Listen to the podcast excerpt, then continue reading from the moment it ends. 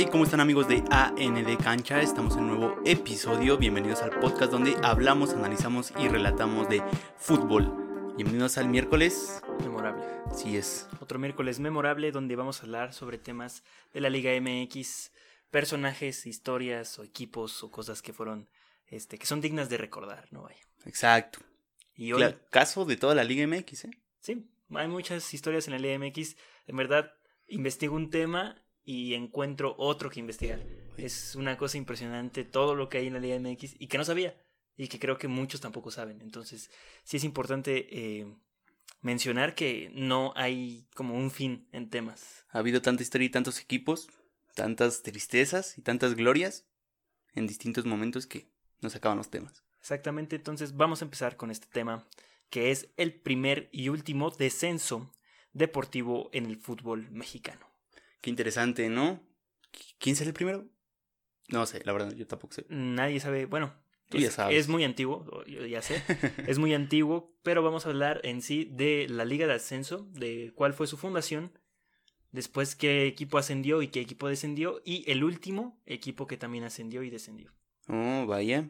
Entonces, todo bien hecho, ¿no? Exactamente. En honor a la ya extinta En Liga MX, Ascenso MX. eh, la Liga de Ascenso MX. Vamos a empezar. En 1943 se funda la primer liga profesional de fútbol mexicano cuando la Federación Mexicana es la regidora y no como era antes que eran torneos organizados entre los propios equipos. Pero siete años después surge la expansión de la liga de ascenso.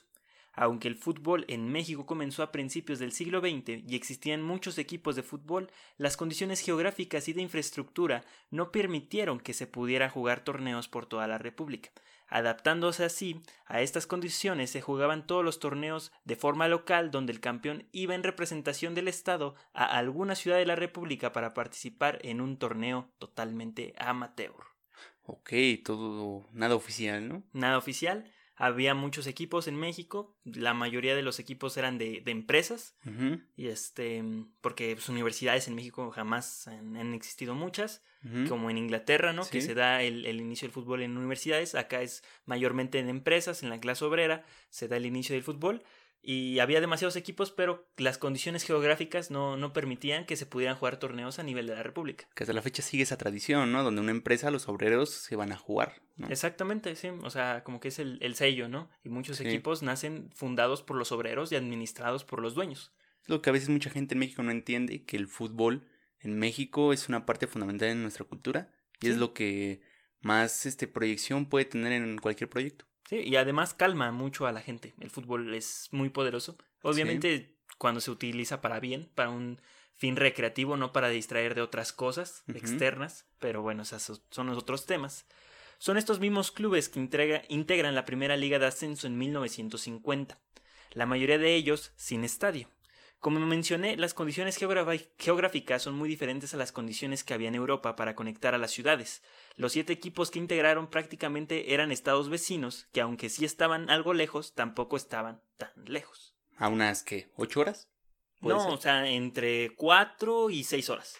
Ok. Entre cuatro y seis horas, creo que lo más lejos que estaba era Zamora de, de este, de Zacatepec. Creo que era el, el- como el transcurso más lejos. O no sé si era Irapuato o Zacatepec. Una de esas dos ciudades eran las más como alejadas dentro de, de, de De la geografía Europa, de ¿no? los equipos. Ajá. Entonces, la primer liga de ascenso tuvo siete equipos y todos eran de pues estados vecinos. Si agarraron un mapa, ahorita voy a mencionar todos los estados, agarran un mapa de la República Mexicana, verán que la mayoría de las ciudades estaban juntas. Sí. O sea, no era, era como el centro de la República en sí.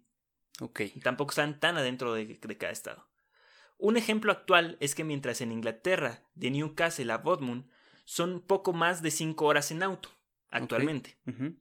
En México, de Tijuana a Puebla, que son los estadios más alejados, son 36 horas de camino en automóvil. Ok. Obvio, hoy hay vuelos y los tiempos y los tiempos se reducen extremadamente, pero en ese entonces, pongámonos en 1950, pe- pensar en un viaje en Sí. avión para un equipo para ir a jugar solamente un fin de semana Si ni coche tenías, ¿no? o sea, era sí, exacto, era impensable. De hecho, a los jugadores de, de segunda división no se les pagaba. No se les pagaba. Pues Eran sí. totalmente amateurs, como ya lo mencionamos. Ok, entonces aparecer el ascenso siempre ha sido una vida sufrida, ¿no? Sí, desde ahí empezó, pero bueno, es porque, Es porque empezó. Sí, Ajá, empezó. sí. Los siete equipos eran el Irapuato de Guanajuato, Ajá, Club Deportivo Morelia de Michoacán, Atlético Pachuca de Hidalgo, Querétaro Querétaro. de Querétaro, que, que tiene una historia chistosa. Ahorita la vamos a, a pasar a conocer. Toluca del Estado de México, Ajá. Zacatepec de Morelos y Zamora de Michoacán. Dos michoacanos, ¿no? Dos michoacanos y uno de cada uno está Vaya Michoacán, eh, dominando. Dominando, dominando. Michoacán. Después el este, bueno, el este el Zamora es el Cruz Azul del ascenso, ¿eh? Ahí nomás les aviso.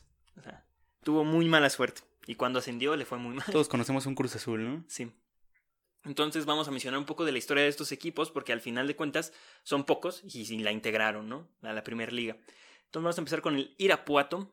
En Guanajuato, el primer equipo de fútbol que existió fue el Club Mutualista Irapuatense, que se fundó en 1911. Los fundadores fueron Pedro Parno y Diego Mosqueda. Parece partido político, ¿no? Sí. ¿No? Este último, más tarde sería fundador del acérrimo rival de los freseros, el León. Oh, propio? ¿Cómo es? ¿Judas? Judas, sí. El propio Judas, ¿no? Adentro. Ujú. Eh, durante 1920 se funda León, pero en sí el club Irapuato no se funda en esos años como tal, como en el nombre de Irapuato, pero sí es un inicio De a los clubes que nacen en Irapuato. Oh, vaya. Así, el balompié en Irapuato comenzó a hacer sus esfuerzos por consolidarse y dar fútbol en Guanajuato. Fueron años de ganar derecho de piso y conseguir entrar en el gusto de la afición.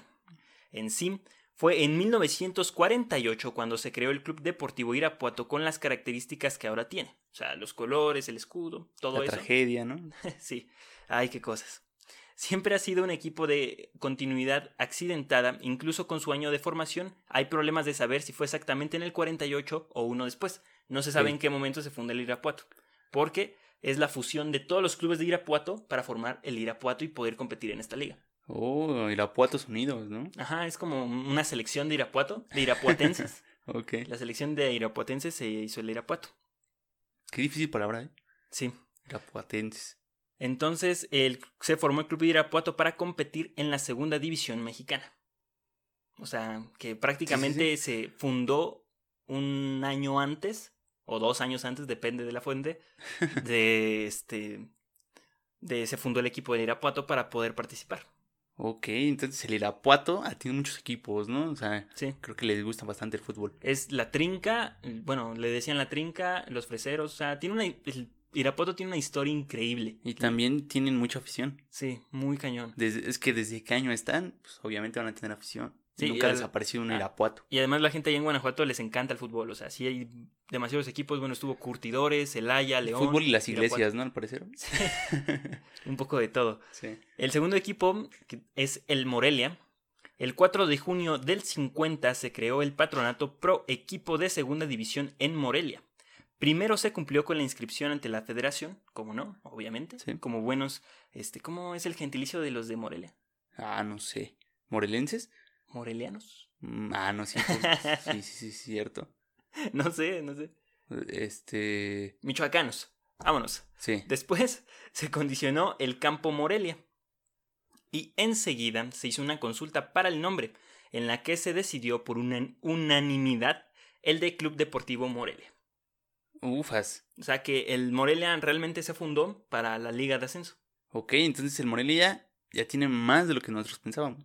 Así como nosotros lo conocemos como Atlético Morelia Ajá. cuando ascendió en el 81. Sí. De a partir de ahí, este, pues es otro equipo, ¿no? Básicamente. Ha cambiado de nombre, es Sí. el Monarcas Morelia. nah, Pero en sí este es como el, El origen. el, el origen, el Club Deportivo Morelia. antepasado, ¿no? Exacto, el abuelo, el todo. El fundador fue el Club Deportivo Morelia.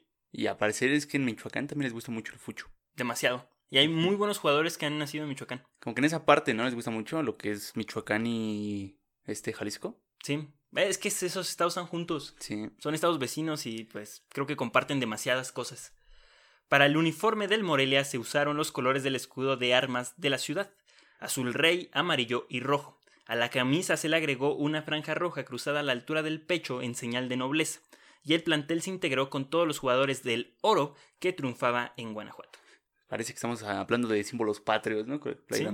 O sea que aquí vemos otro antecedente de que jugaban torneos entre Michoacán y, este, y Guanajuato. Entonces- ¿desde ese tiempo el escudo era así o fue cambiando también? Fue cambiando. Pero eh, no te dice en sí el origen del escudo del Morelia, sino el origen de los colores del Morelia. Oh, vaya. Sí, por eso la franja roja en medio, bueno, así atravesada, todo eso. El amarillo es porque me gusta, ¿no? No, pues no, ahí dice que era el escudo de armas de la ciudad. Jamás he visto el escudo de armas de la ciudad, pero les voy a creer. A lo mejor ya no existe y antes sí. Así como Chivas, ¿no? Que el escudo, bueno, los colores de Chivas es de una ciudad de Bélgica.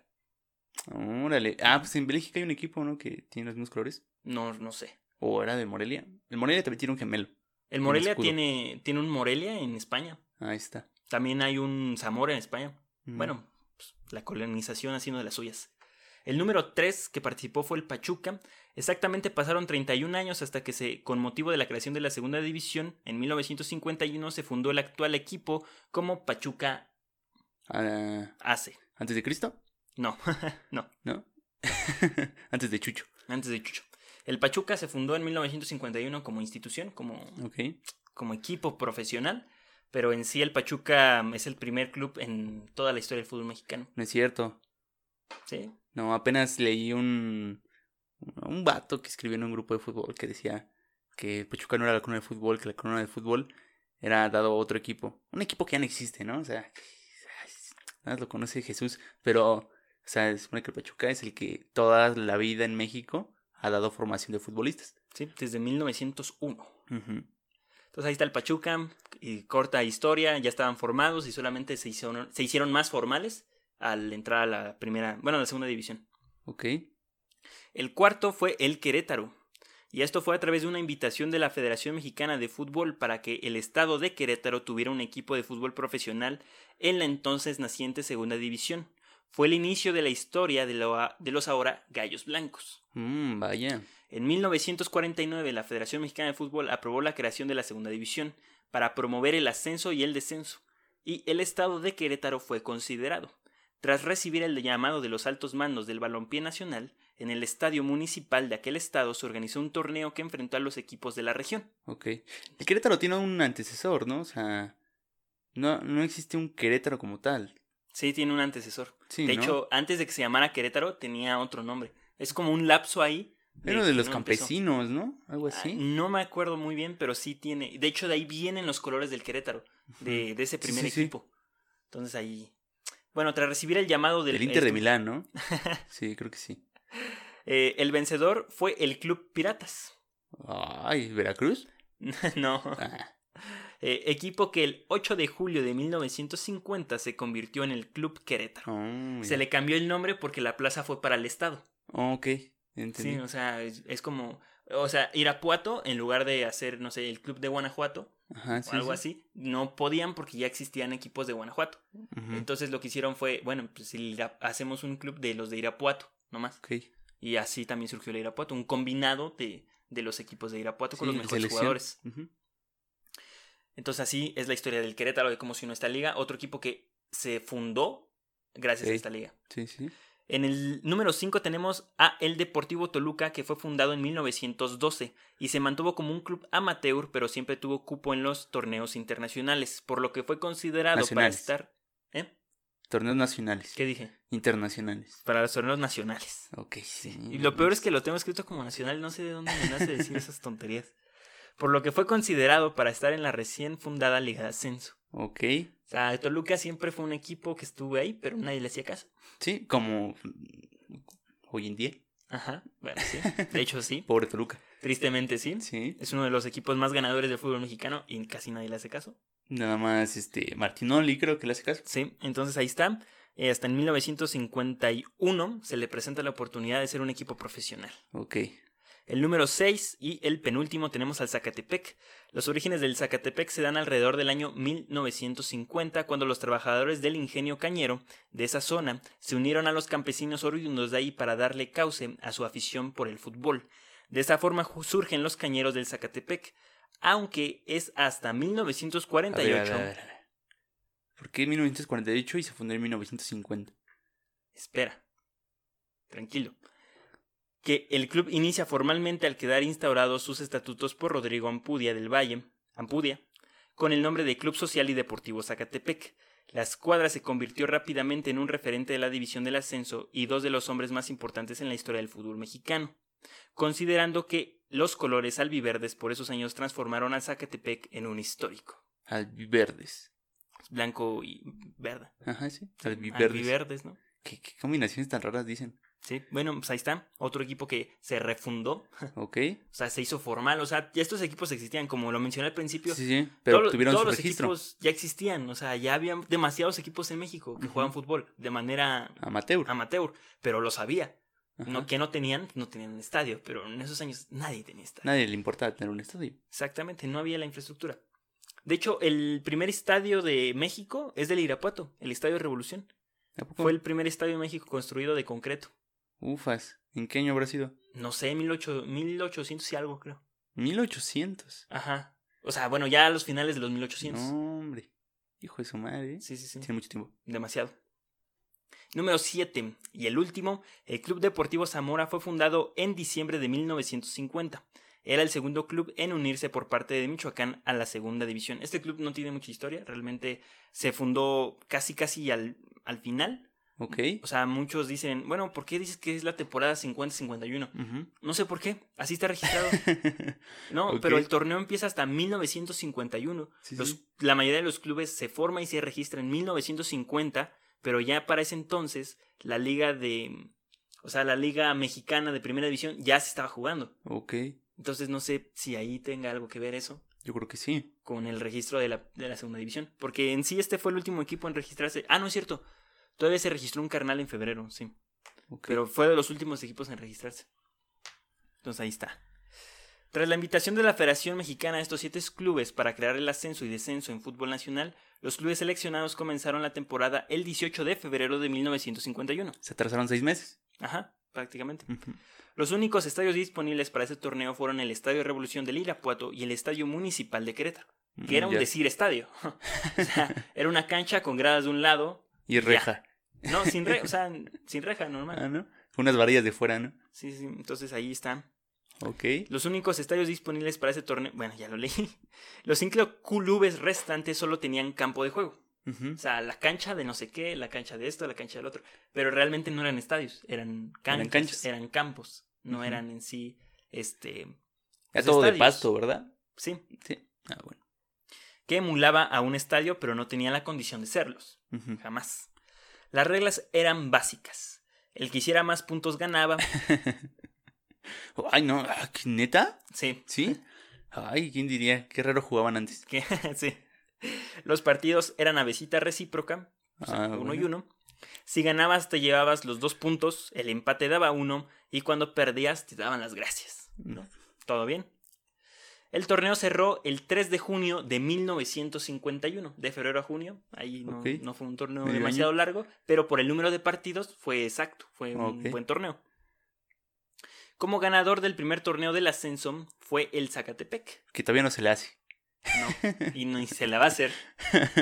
Eh, El Zacatepec ganó el primer torneo de la Liga de Ascenso. Ufas. Logró 19 puntos de 24 disponibles. Ay, le fue bien. el super ¿eh? Zacatepec, cracks. ¿eh? Los super cañeros. 8 ganados, 3 empates y uno perdido. Recordando que se sumaba de a 2 y De a no dos de puntos, 3. sí.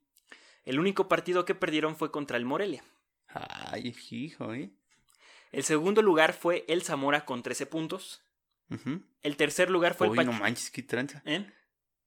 19 a 13, sí, les llevó un buen. Sí, mm, es que Tres el partidos. Zacatepec ganó 8 partidos Ajá. y los demás nomás pudieron ganar 5 y 4. Pero en sí, a partir del segundo lugar estuvo parejo, porque mira, Zamora 13 puntos, el tercer lugar Pachuca 12 puntos, el cuarto lugar el Irapuato 11 puntos, el quinto lugar el Morelia 11 puntos, el Toluca penúltimo con 9 y también el Querétaro con 9, que fue el último. Ufas. Entonces, ahí está. Como ahorita el Toluca, ¿no? Ya casi en último, penúltimo. sí, creo que igual con 9. Sí. Así. Entonces, ahí está. O sea, fue un torneo parejo, del segundo para abajo, pero el Zacatepec se llevó todo, ¿eh? sí, eh, arrasó con la liga, con Y su eso- primera liga. Y eso que el Toluca participaba en torneos importantes, a nivel profesional, aunque no lo eran. Sí. Ya participaba en torneos importantes.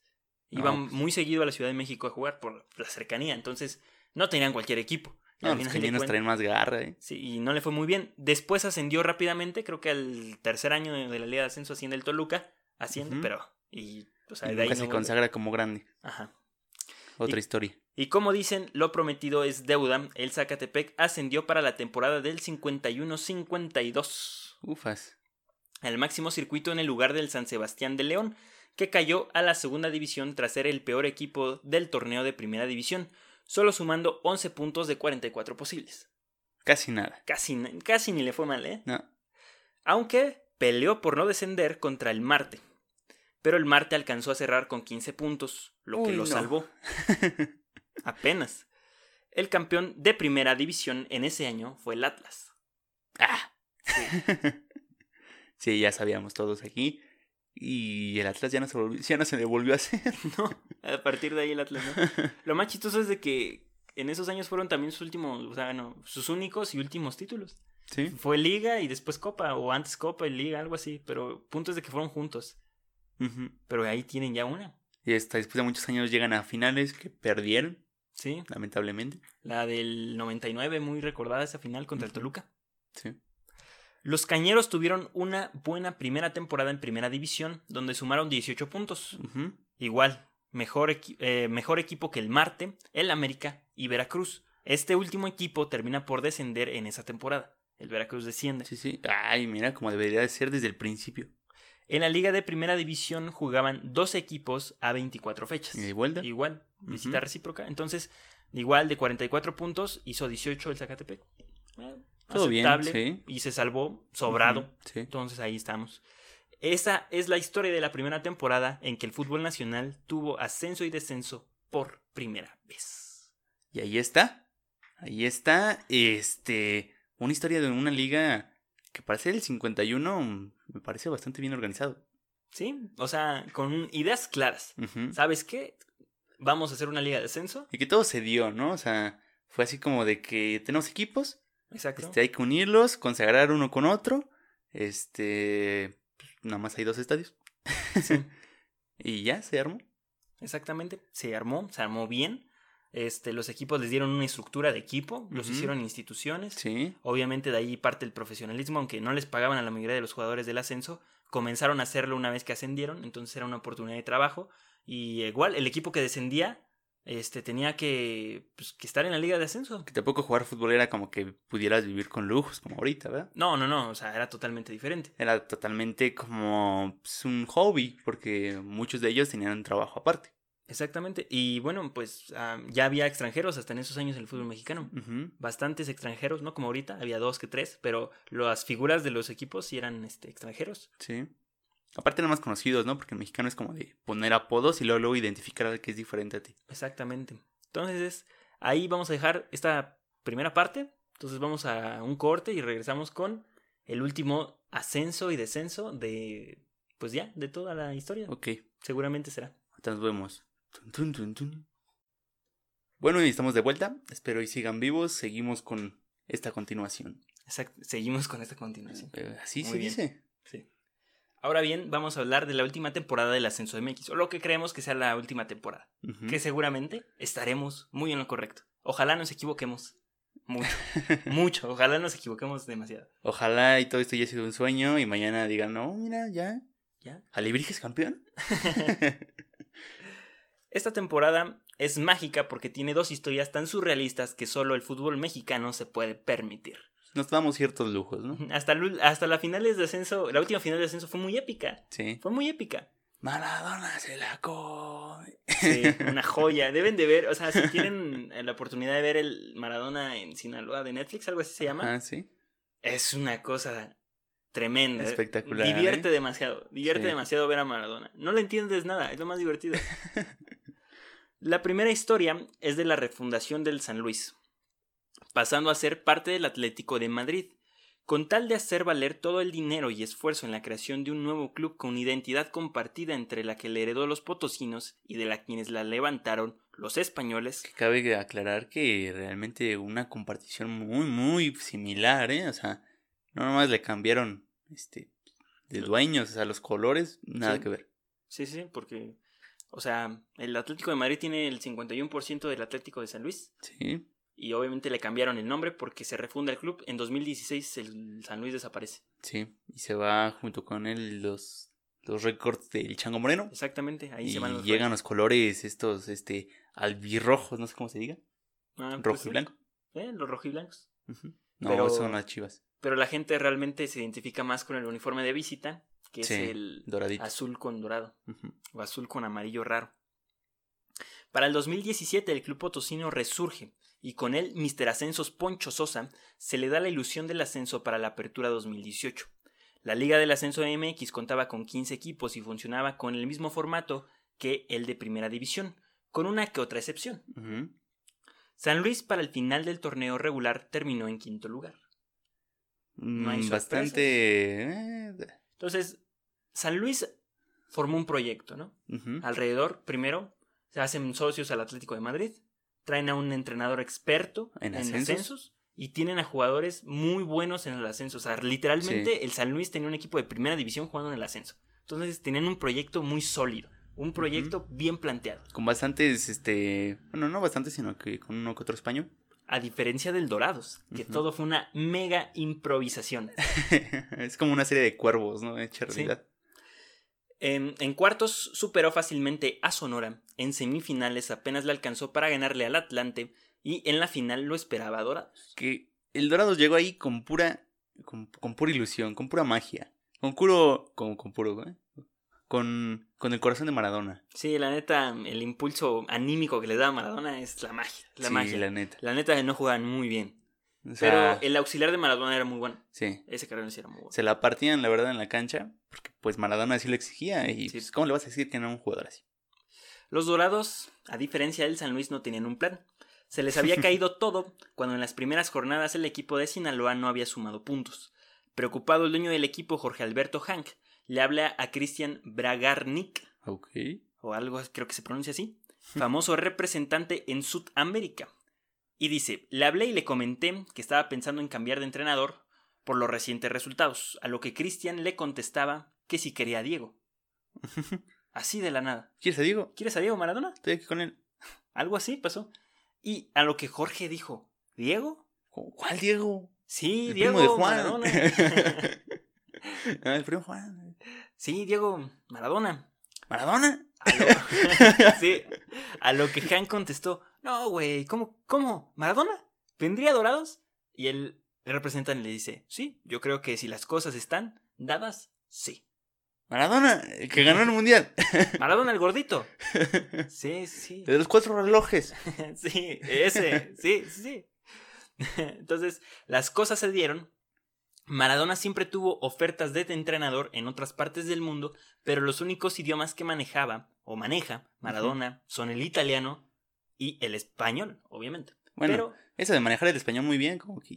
yo creo que maneja mejor el italiano que el español. Habla bien el argentino, el español no lo habla ni Eh, tantito. o sea, Esa entrevista donde vas al, de que le hace el de ESPN cuando va haciendo la cancha donde le- está ah, ah, ah.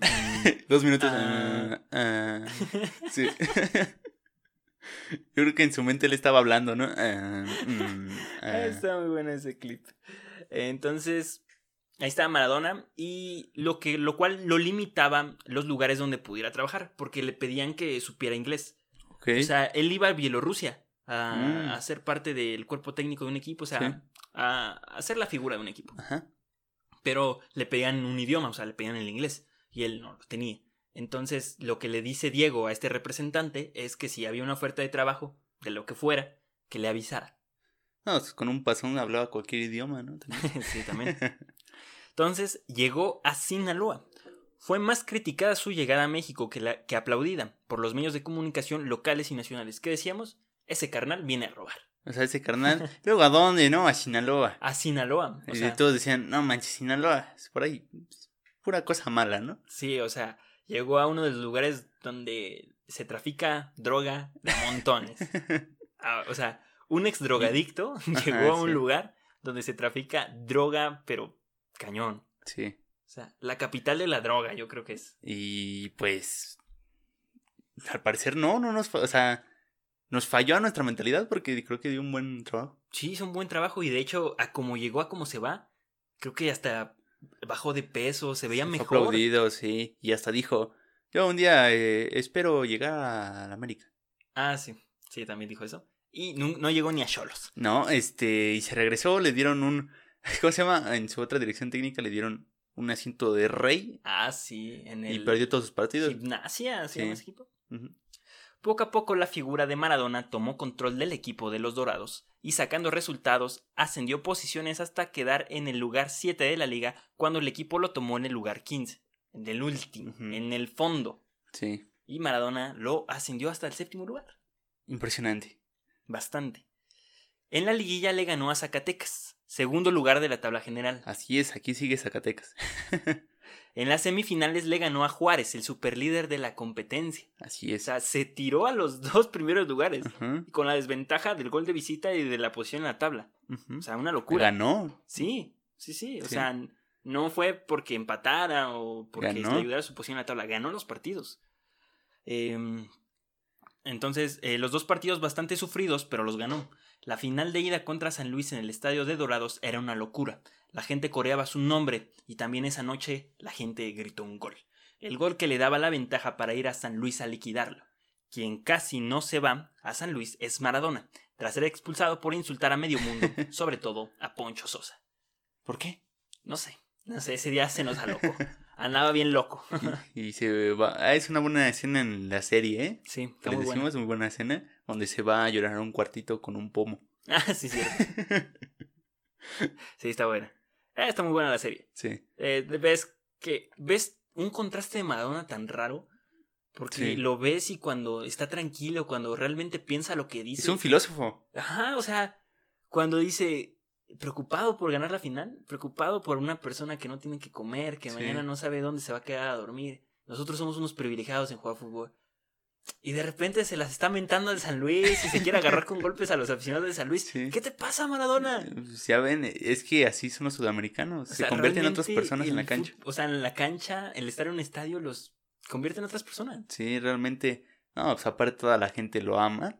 Obviamente te creces. Se te, Sí. se te va toda humildad. Pero aquí en México como que sí le, le llevan dos, tres tancazos. O sea, llenaba las canchas como entrenador, Sí. pero lo insultaban demasiado. Lo insultaban demasiado y eso pff, le, lo odiaba. O sea, no, no aguantaba eso. O sea, no en todas las canchas, en algunas les aplaudieron, pero, o sea, obviamente para meter presión, sobre todo los potosinos, fueron muy buenos. Sí. En la final de vuelta, San Luis es mejor que Dorados. 4 a 2 terminó el partido con global de 4 a 3. Mientras que el estadio de Dorados coreaba su nombre para bien, en San Luis Potosí se escuchaba el Maradona se la come.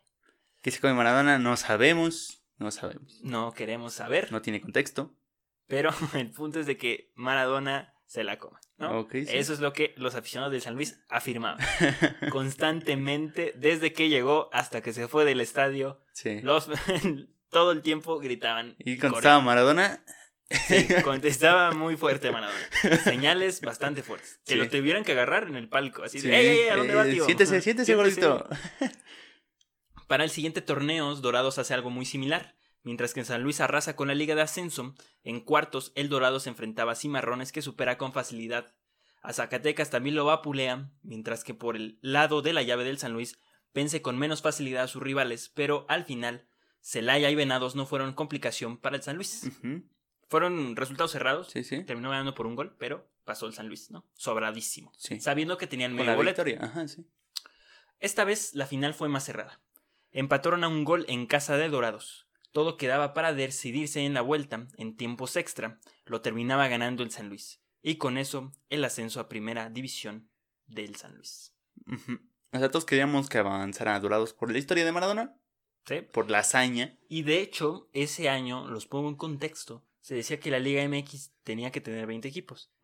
Entonces todos dijimos, ¿Por qué no avanzan los dos? ¿por qué no avanzan los dos? Ya los dos son, los dos finalistas. llegaron a la final Ajá. con las mismas situaciones.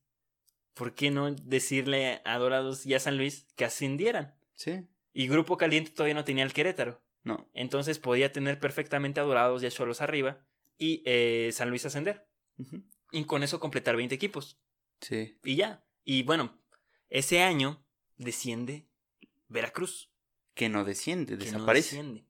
Desaparece. porque lo desafilian. Lo desafiliaron. Pero ese año desciende Veracruz. Entonces también ese año se juega con 19 equipos. Bueno, ese semestre se juega con Sí. 19 equipos y es un relajo el calendario, que un equipo descansa, entonces Sí. todo queda mal.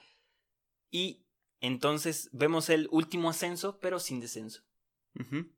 Y hasta Donde aquí- también Juárez se mete así de colado a la liga. Ajá, o sea, Juárez era muy superior en puntos, pero jamás pudo cons- Nunca le llegó. nunca pudo No. eh, hacerse de las eliminatorias. Hacía un Mohamed cada liguilla. Sí, o sea, Caballero lo pudo, pu- logró el ascenso con, con Cafetaleros, pero administrativamente no pudo ascender. Lo llaman a Juárez, hace muy buenos trabajos, hace muy buenos partidos, pero le pasa lo mismo. Las eliminatorias lo comen, lo matan y Juárez no puede ascender. Y lo tiene que hacer de manera administrativa comprando Lobos WAP. Y pues hasta aquí, ¿no? ¿Sí? El ascenso y descenso. Esta historia que se terminará durante por lo menos cinco años. Sí, hasta, ese enton hasta entonces sabremos si regresa o no. Pero Que Bueno. junto con esto se muere una Copa MX. Sí, que bueno, también, que si en un año se nos olvidan, se nos olvidan demasiadas cosas, imagínate en cinco años se nos va a olvidar muchísimo más. Que existía el Dorados, ¿no? ¿Cómo que el Dorados? Sí. Bueno, ya nos vamos. Esperamos les haya gustado este episodio. Y ya saben, vayan a ver Ma- Maradona. Exactamente. Es muy buena serie. Yo se la recomiendo Recomendable, demasiado. sí. Además, los episodios creo que duran media hora, una cosa así. Está dividido en. Están muy dos sencillos los episodios. La verdad te la pasas como si nada. Sí, además son una joya también los de la barra de, Sí. del Dorado. Son, son la variedad de esos carnales. Y hay muchos spoilers aquí. Sí, demasiados. ¿no? Pero está dividido por temporadas. La temporada donde llega Maradona y la temporada donde se va Maradona. En la serie te hacen ver que, que el directivo de, de Dorados fue quien trajo a Maradona y es un dios. Y la verdad es que no. La cosa fue mucha coincidencia en que Maradona buscaba trabajo y el representante de, de, pues, de varios jugadores, entrenadores en Sudamérica, conocía muy bien al dueño de Grupo Caliente, bueno, a uno de los integrantes de Grupo Caliente, Jorge Alberto Hank, y por eso se da esa, esa coincidencia, esa transferencia en donde Maradona llega como entrenador a Dorados. Pues ahí está. Nos vemos. Nos pueden seguir en todas nuestras redes sociales. Instagram, Twitter, Facebook. Este, como arroba N de cancha. En todas las plataformas de podcast estamos como a nivel de cancha. También de en cancha. YouTube. Y en YouTube. Suscríbanse, denos like, compartan y comenten. Exactamente, cualquier sugerencia intentaremos atenderla. Tenemos un calendario que pensamos que no iba a cambiar. Después de que no habría liga, dijimos por fin no vamos a cambiar calendario. Sí. Por fin esto va a estar justo. Y miren, con la babosada que nos salieron del ascenso, tuvimos que modificar todo. Bueno, pues hasta la Ahí próxima. nos vemos.